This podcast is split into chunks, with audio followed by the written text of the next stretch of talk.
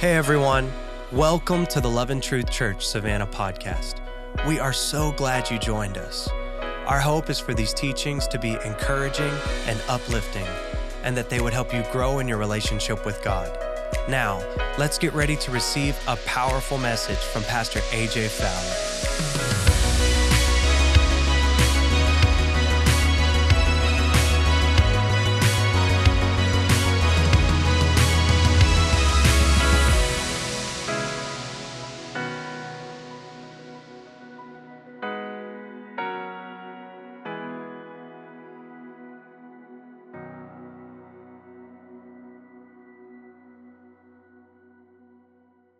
You've got your Bibles. If you would, turn with me to the book of Genesis chapter 22. Genesis chapter 22. I'm going to jump right in, and I want to talk to you out of the subject tonight of called Faith Tested. Faith Tested. That's who God's created us to become. I believe 100% that we, in seasons of our life, all of us like the fact of we love the increase, we love the promotions, we love those things, but we don't like the other side of that, and we're in the South, so we say it, we rebuke the devil. You know, I rebuke the devil. I'm facing a storm, so all of a sudden I just say, you better get behind me, and we start rebuking him, and it's like, oh, wait a second, is that him or is that God doing this? Because I'm being tested. None of us like to be tested. We don't like to be uncomfortable. There's a reason we always say, well, God wouldn't make me uncomfortable. He gave you the comforter for a reason, right? He gave you Holy Spirit for a reason. Jesus came incarnate to show you who the Father was. So when God is ready to give you a new level of experience, hang with me, I'll read the scripture. When God is ready to give you a new level of experience with him, it comes with a test. How many of you say, I would want spiritual promotion in my life. I want to go to that next place in God. Everybody? Anybody? I say everybody. Maybe there's some people who say, I'm good where I'm at, you know. But that's not good. I love what Smith Wigglesworth said. He said, if you're not progressing in God, then you're backsliding. Pretty bold for a guy that moved in bold faith. Well, what does that mean? That means that I am supposed to be pursuing. There should be a pursuit of my heart, because the encounter produces pursuit. When you encounter the goodness of God, it produces you to have more. I got to press into God. I love the way the experience, I love the presence of the Lord. So that produces a pursuit. Well, your pursuit produces an encounter and an experience with God. We don't do this for the encounter. It comes with it, right? When I read scripture, I'm not just reading a historical document. I'm reading a living word. So the author is still alive. So he shows up when I read, okay? So think about that when you're reading scripture. So a test means that it's, when God begins to bring a test into my life, it means that it's a preparation for a higher level, right? We're almost to midterms for our students. Or maybe if you're a college student here tonight, we're almost at midterm, and so that's testing what you've known over and you knew it was coming. I'm just telling you. You knew this stuff was coming, and you dread it, and you're looking for it, but it's to test all that you've learned and all that you know. But so when you pass that, you know that you're going to the next place, we hope. So you know it's a major test when it calls for something significant in your life. When God brings a test into your life, it calls for something significant into your life. And at the same time, it absolutely makes no sense. Anybody ever been there? I'm just telling you, we've been there. My wife and I have been there. It's like God begins to put his hand on you and brings a test into your world. Like, I'm not ready for this. That's most of the time how you know that you are ready for that, because you're fully dependent upon him and not on your own strength. You with me? All right. So it's full dependence upon him. There is no independence. You've got to give up your right to understand or to do it on your own. If you're that person tonight, God's going to challenge you tonight. I'm telling you, he's coming after you. I mean that. I know that sounds funny, but that's the truth. He's coming after you tonight. So in Genesis, let's read verses, I want to read Genesis 22, verses 1 through 3, and to set this up, because this is where we talk about the testing of faith. And I want to talk about, because we talk about the blessing of Abraham, and we're actually heirs according to the promise because of Abraham. And simply, he just believed, and because he believed, it was put into, righteousness was put into his credit, into his account, okay?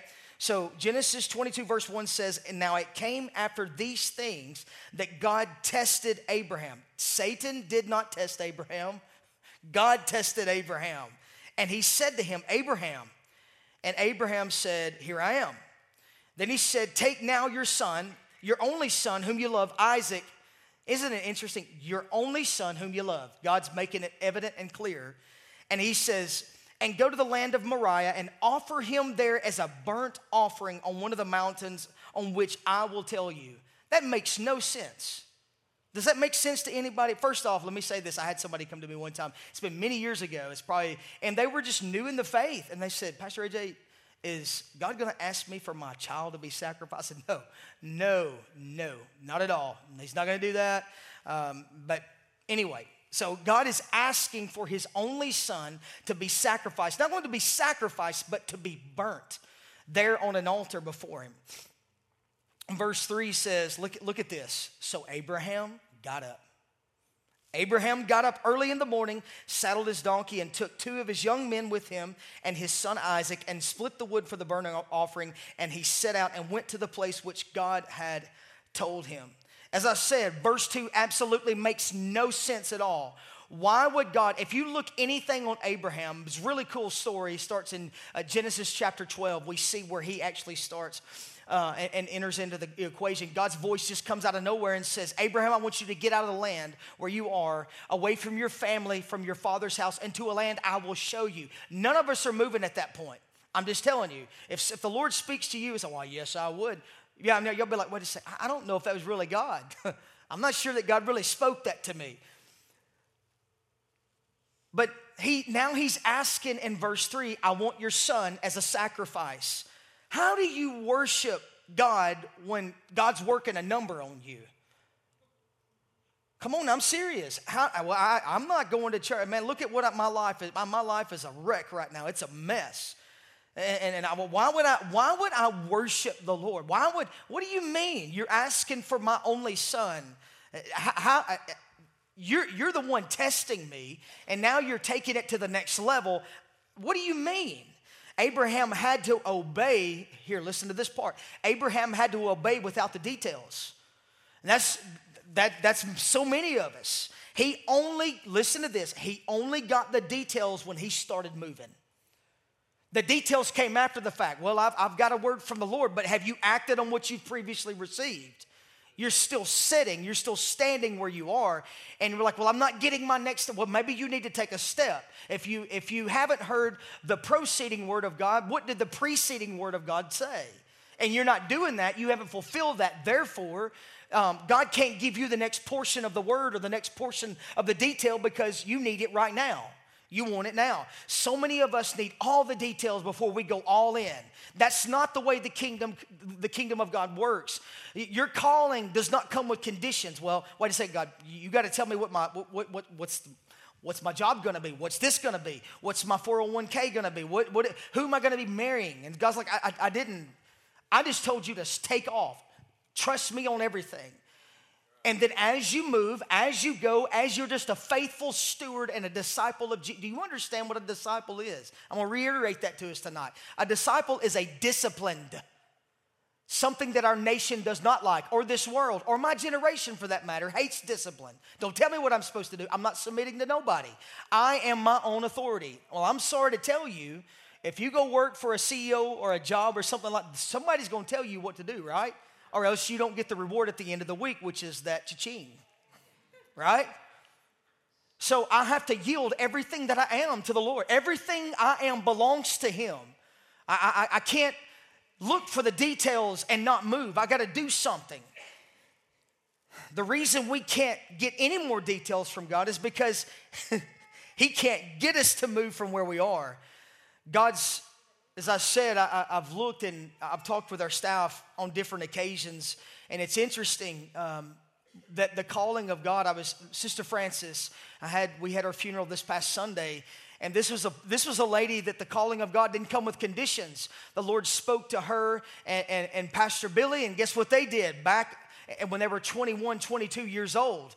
Told them to go to Africa on the missions field when you didn't have a great means of communication. You had letters, and I don't even know if you could actually phone back then from Africa to the States. So you know what they did? They packed up everything, sold what needed to be sold, and they took off.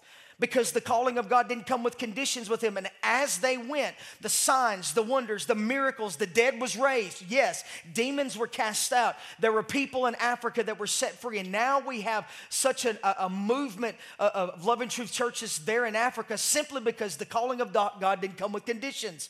Well, yeah, but it's not going to be comfortable. No, it's not. And you got to let that stuff go. Well, it's not the way I want it to be done. I'm sorry. God didn't tell you. He didn't give you every step and every detail. You just haven't started yet because your attitude's not in the right place. God says, just take off moving and watch what I do. The road will literally, supernaturally appear before your face. It's clear according to what God wants. Because you want to know what faith is? If you are taking notes, you might want to write this down. And if you don't hear anything else tonight and you start snoozing after this quote, get this. Faith is measured by movement. Faith is measured by movement, which means there's something you have to do. If there is no movement, there's no faith, no matter how faith-ish you feel. The Syrophoenician woman, Jesus gives her what we would look to be an insult. Whenever she says, heal my daughter, she's demon-possessed. Jesus says, I can't give the bread that's meant for the children of Israel and give it to the little dogs. And for most of us, we would have checked out and left the room right at that moment. But she said, yes, Lord, but even the dogs can come eat the crumbs that fall from the master's table. And because that her faith wasn't built on feelings, nor was it built on facts, she got what she asked for. And she moved a Jew that had no dealings with a Gentile. In that moment, she brought because Jesus saw she was hungry. Her faith moved the heart of God, and she received when the whole Jewish realm didn't believe who he was to begin with, but they could see him. Faith can see beyond the impossible. It sees beyond the connections that we think we have to have in that story. Look at that. So Genesis 22:4, let's move on a little bit. Genesis 22:4 says, on the third day, that's important. On the third day, Abraham raised his eyes and saw the place. Remember, the Lord told him, he said, I want you to go to the mountains of which I'm going to tell you. Mount Moriah is in this area. I want you to go and I'm going to show you. So as he walked, the location, the vision became clear because he's walking by faith by what he heard, right? Abraham knows. He knows he's going to kill his son. But look at what verse 5 says. It says, then Abraham said to the young men, stay here with the donkey, and I will go with the boy. I and the boy will go over here, and we will worship, and we will return. What did the Lord say to him? I want you to go up. I want you to kill your son, sacrifice him unto me. But Abraham, there's something about, I don't know if you want to call it stubbornness in the moment, or has he had an encounter? He has an experiential knowledge and an encounter with the Lord that he knows all is going to be okay and we will return. You understand when you burn something, I'm not trying to be morbid or whatever you want to say. There's nothing left there, Abraham, to bring back. He knows. Here's the reason. The reason is because when you're walking in faith, you have to speak the truth in the middle of the contradiction. You with me? You hanging with me tonight? I'm going to ask you that a few times. I'm going to try to pull on you. So Abraham he's going to sacrifice Isaac. But in the middle of this contradiction, he's heard what the Lord said. But he still knows. There's something on the inside of Abraham that knows God is able. Hebrews 11:17 through 19 says this. It talks about by faith, Abraham, when he was tested, offered up Isaac, and the one who had received the promises was offering up his only son. It was he to whom it was said, through Isaac your descendants shall be named. So guess what? God already had a promise.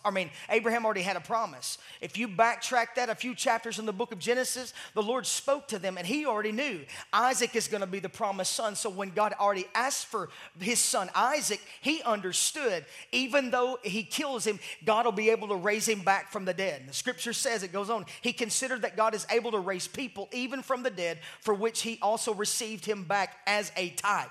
So he already knew. There was something in Abraham to know. If he's dead, God can still raise him, and I'm going to believe it. I'm telling you, he had a tenacious, audacious faith.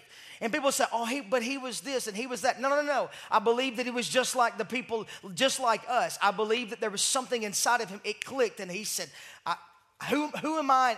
Whom have I in heaven but you, Lord? King David said that, whom have I in heaven but you? You are the only one. There's nobody else. If you don't move, if you don't show up, then I'm doomed to fail anyway.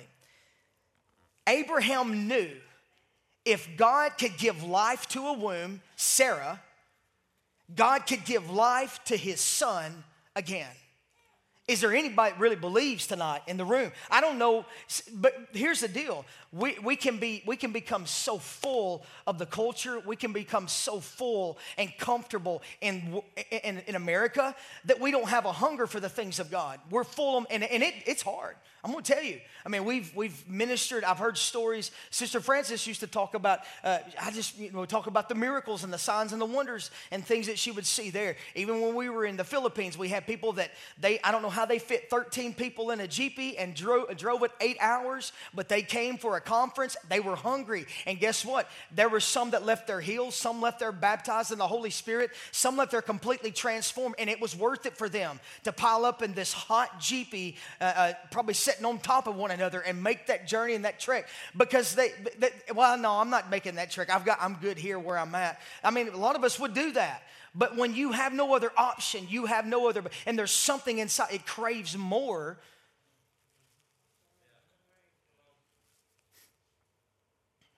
If God calls you to a major exam, don't forget what he did in the quizzes.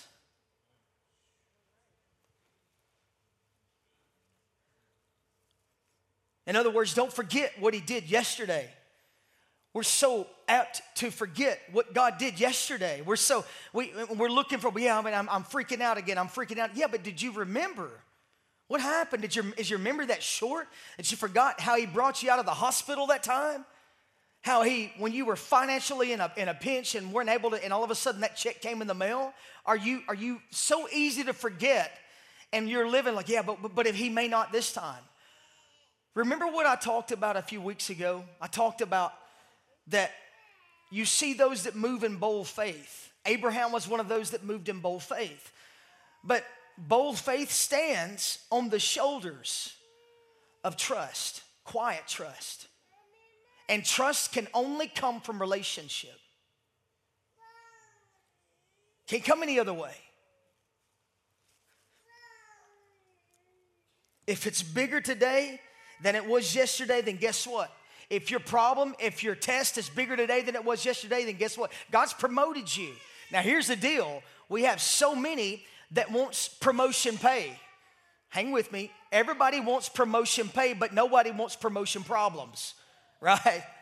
We all want that promotion. I want that job promotion. I want that spiritual promotion. I'm ready to go up to the next place, but wait for a problem to come along. And that's a lot bigger than what you've previously faced, right?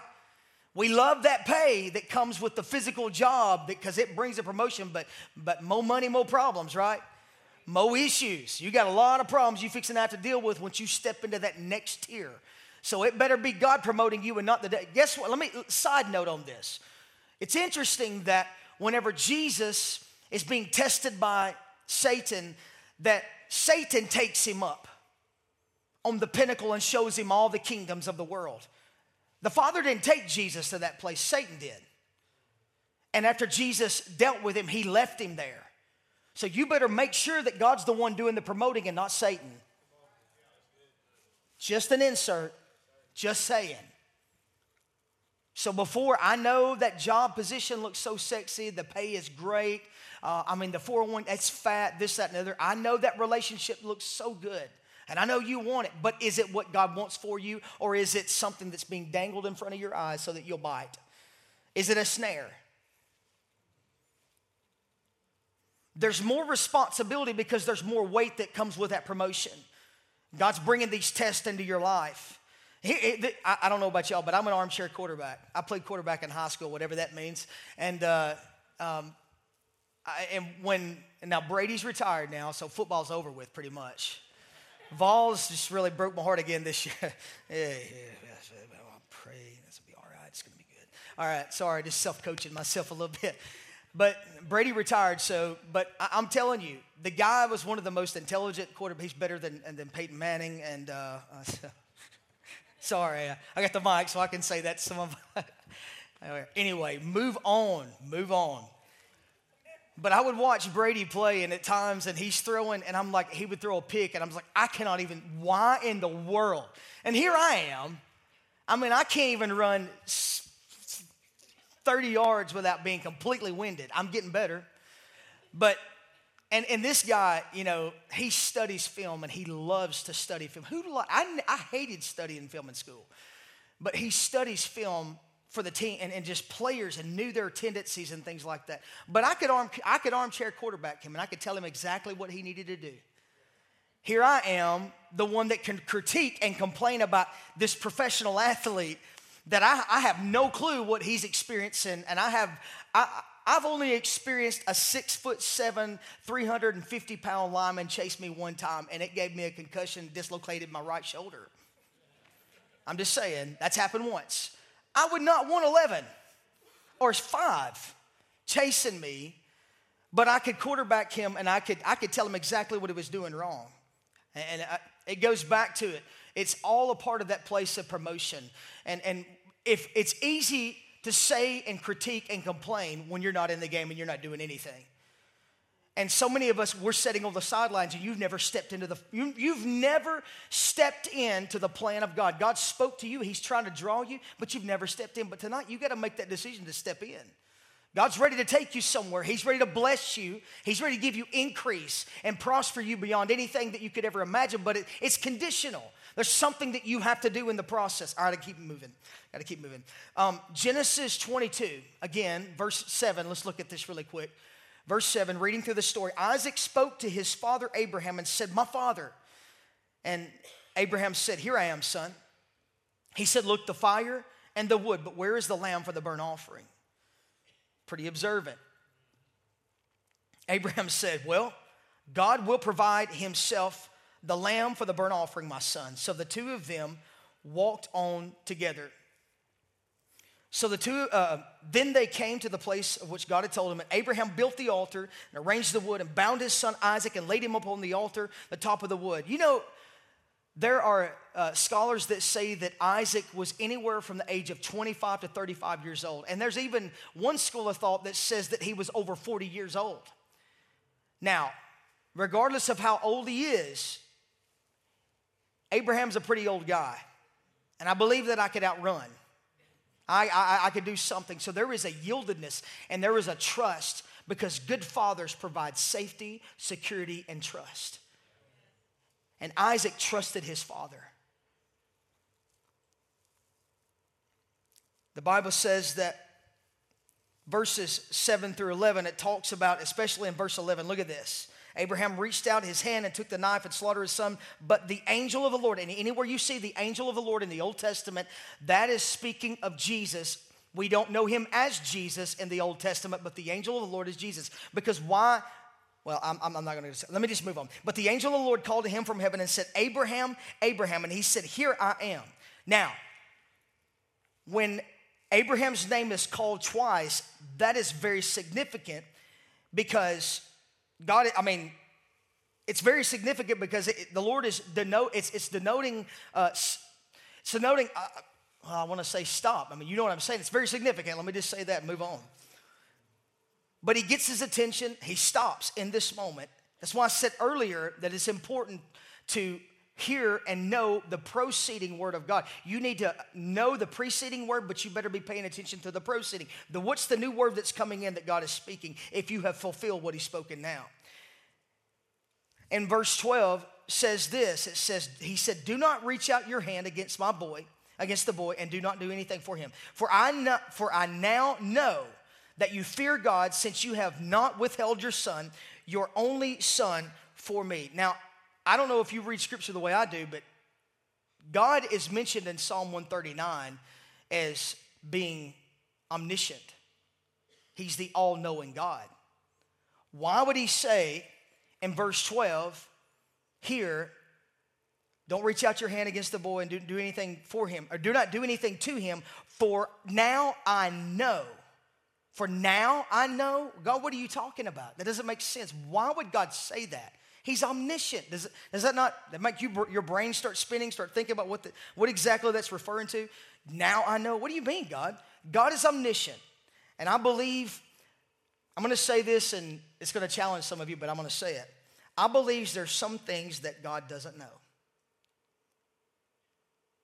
God doesn't know failure, right? He doesn't fail. God doesn't know how to lie. He's not a man that he can. Next is, God doesn't know how it feels to sin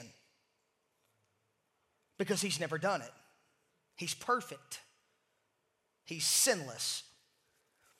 While God knows everything actual, everything potential of what could happen, he does not know everything experiential. Hang with me on this, because you're going to call me a heretic if you don't hear this. The reason God became a man through Jesus Christ, according to Hebrews, so that he could sympathize, as the book of Hebrews says, with our weaknesses, because God didn't know that until Jesus. Am I right? Okay. So I'm not a heretic. So Jesus the Son can explain God to God the Father, who already knows the information, right? God knows everything. He already knows the information, what the information actually feels like. Did you catch it? I know the Godhead is a mystery. I'm not even going to try to describe it. But God the Father did not know experientially in this. So what is being said to Abraham in verse 12? Ask the question. What is it that he's saying? He's saying, Abraham, now I know because I see it and I feel it. Your act of obedience was experiential, and it's proved something. It's shown me something.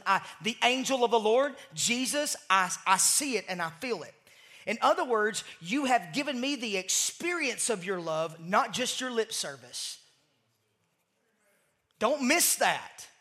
I know that's a lot, and I know it's Wednesday night. God is saying, do you love me more than your only son? Spoiler alert, he passes this test, right? God called forth an act, a faith act of love, so he could feel it. Informationally, yes, he knew it. Intellectually, yes, God knew it. But God is saying, now I feel it based upon your choice. You made a decision. So tonight, if you think, well, God, maybe he'll just do this and make me do that. No, God's looking for your choice. And the only way you can know what the will of God is through Scripture and through prayer. That's the only way you know it. You can't know it any other way. If you neglect those two, you won't know the will of God. You won't know the plan of God. You have to, that is how God flows, and that's how God moves to communicate with us. So let me ask you this question tonight. What is your Isaac? What is your Isaac? That thing that God can't have because you're too simply attached to it. I can't give it up. No, Pastor, I just can't give that one up. Verse 13, this is what we all love to talk about and sing. Then Abraham raised his eyes and looked, and behold, behind him was a ram caught in the thicket by its horns. And Abraham went and took the ram and offered it up as a burnt offering in the place of his son. Verse 14, and Abraham named that place, the Lord will provide, or Jehovah-Jireh, as it is this day. Jireh, what does that mean? Well, provider. Yeah, provider. It means see beforehand. That's actually what Jireh means, see beforehand. So what you get to see, if I'm faithful and I'm obedient, is the provision. You get to see it because God's already seen it in his prevision. That means he's already seen this well in advance before you ever saw it. God always precedes your every step. What you're provided over here, God's already seen over here before you ever got to it.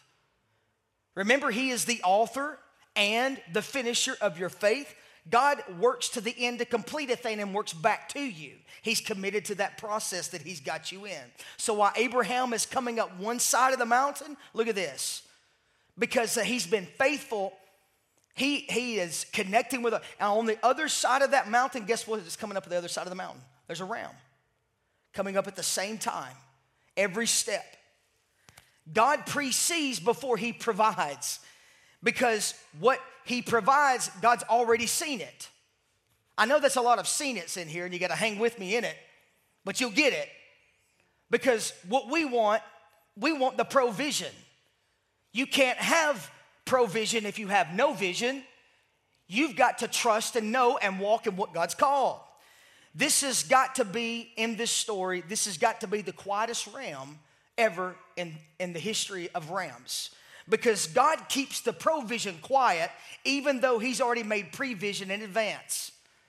The ram is caught in the thicket, and won't you think, have you ever seen an animal caught up in something? I remember, I like to aggravate animals, our own. I love our animals, but I like to aggravate them. And every so often, I'll grab a hold of Millie, our little, I forget what she is.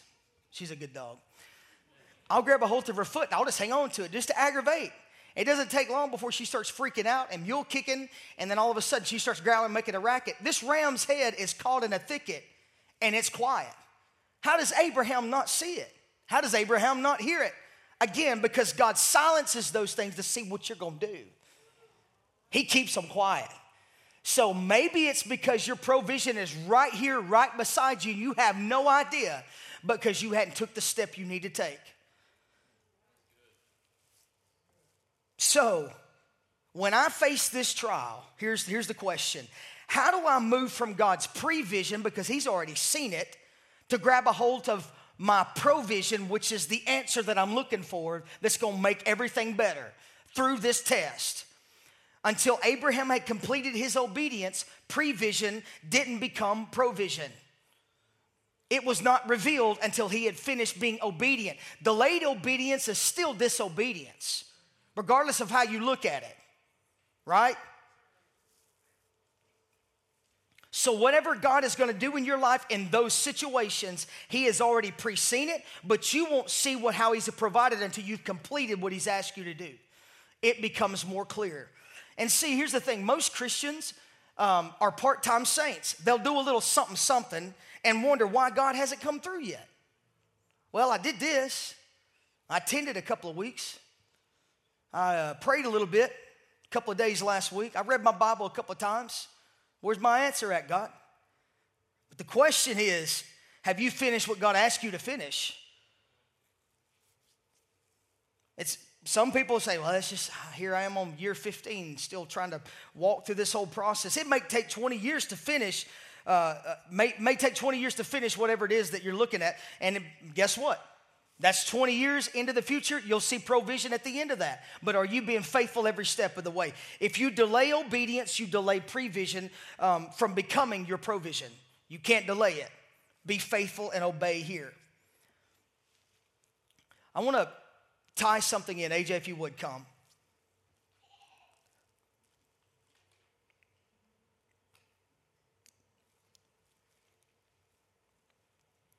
You remember verse 4?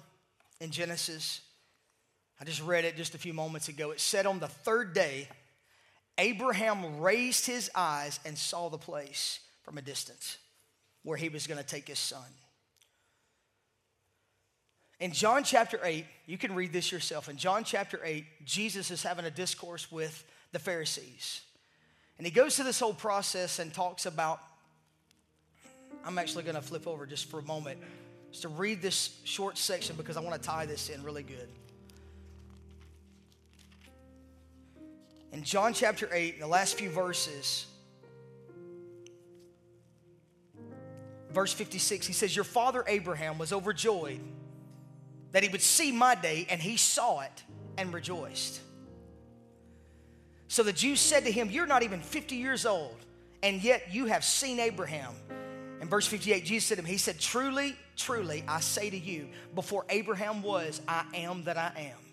That's who he revealed himself to in the old covenant, right? To Moses, I am Yahweh.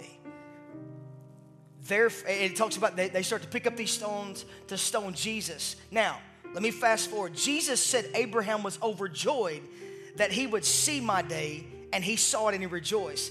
This whole, how in the world, Jesus, did you see him? Jesus said, Abraham saw my day, and he began to smile, and he was excited. So what did Abraham see? Mount Moriah, where Abraham was going to sacrifice his son Isaac, is located a few hundred yards from the hill of Golgotha. There's no time and space in God. You know that, right? God can open up a vision and let you see things into the future that you've never even seen. Abraham is walking to kill his son, and he looks up and he starts laughing and he sees something spectacular, and he just can only imagine. He looks and he sees Jesus' day. I believe he looked and he saw a cross, and for the joy that was set before him, knowing that he was going to sacrifice Isaac, he looked and he saw a cross on a hill called Golgotha. That's why Hebrews 12:2 says, looking unto Jesus, the author and finisher of your faith. While you're on the journey in your final exam, keep your eyes on Jesus, because he'll help you get up the mountain of your test. Are you catching it now? Verse 4, and look at it. It says, on the third day that Abraham raised his eyes and saw the place from a distance. We don't ever connect these, but when Jesus said, Abraham saw me in his day, and he began to rejoice, because he said, I knew him. How do you connect those two? I believe it was a prophetic epiphany that he has in a moment where the Holy Spirit opens the eyes of Abraham and he sees Jesus in his, I'm telling you, faith, obedience, hunger, intimacy with the Lord will allow you to look through the lens of the future in the kingdom of God, and God will allow you to see some things that others won't see because of their unbelief. But it's through believing. It's through God. You're able. There's nothing. And I'm telling you, that's why I don't take anything in my mind. I don't allow anything to affect my vision when it comes to the prophetic, because I want God to show me. God, I know you want to show me some things. My hunger can grab a hold of something that was meant for another day and pull it into our hours. King David did it himself. So what am I trying to say? If you keep your eyes on Jesus, he will sustain your faith to cross the line, the finish line to your test. Stand to your feet. When you're in doubt, begin to look at Jesus. When you're afraid, start looking at Jesus. When you're frustrated, look at Jesus. He's the one that we focus on, his life, his death, his burial. And guess what happened in that? After he died, guess what? 3 days later, what happened with Abraham? On the third day, I saw it. On the third day, I saw the glory of the Son. I believe it. I saw the glory of the Son resurrected on the third day. Some of you are being tested so strong in your faith, and you think the devil's out to get me. No. God's trying to test you, because he's trying to promote you, because there's more attached to the power of, there's more available for you. There's more. And I just want to encourage you tonight. Listen, this church is becoming, I believe, and I've been praying. I pray often, Lord, let this house become a house of intimate worshipers of Jesus. Let us become intimate worshipers.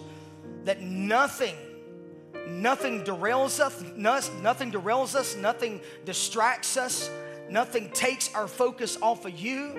That we don't become a part of the judging people that are critical, cynical, that are gossiping and slandering with the rest of the culture. But let us become those that when people come in with their brokenness, with their alcoholism, with their drug addictions, with their porn addictions, with their eating disorders, when they come in with their all sorts and types of issues and the things that they're not going to show anybody else, that they're just going to, let us love them so well. We don't get to choose who comes, God. We're called to love. So God, help us to do that. And help us to believe you for the impossible. I just want to pray over you really quick. Is there anybody that feel like even recently that your faith has been tested? Anything I've said tonight, hopefully it pulls on some things in your life that you feel like, man, I know that's for me. Is there anybody tonight that feels like that your faith has been tested to the point to where you feel like you can't make it? Feel like it's your, anybody? Close your eyes for just a moment. Bow your heads. that's you, raise your hand high. I'm going to pray over you right here, right now.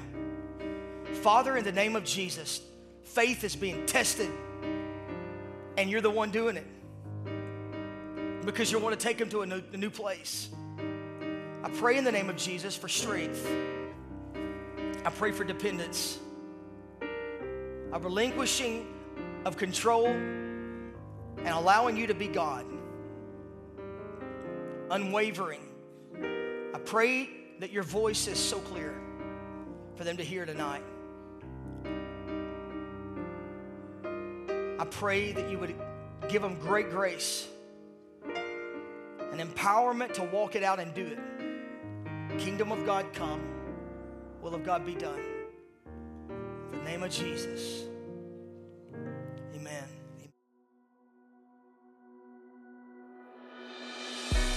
Thanks so much for joining us today.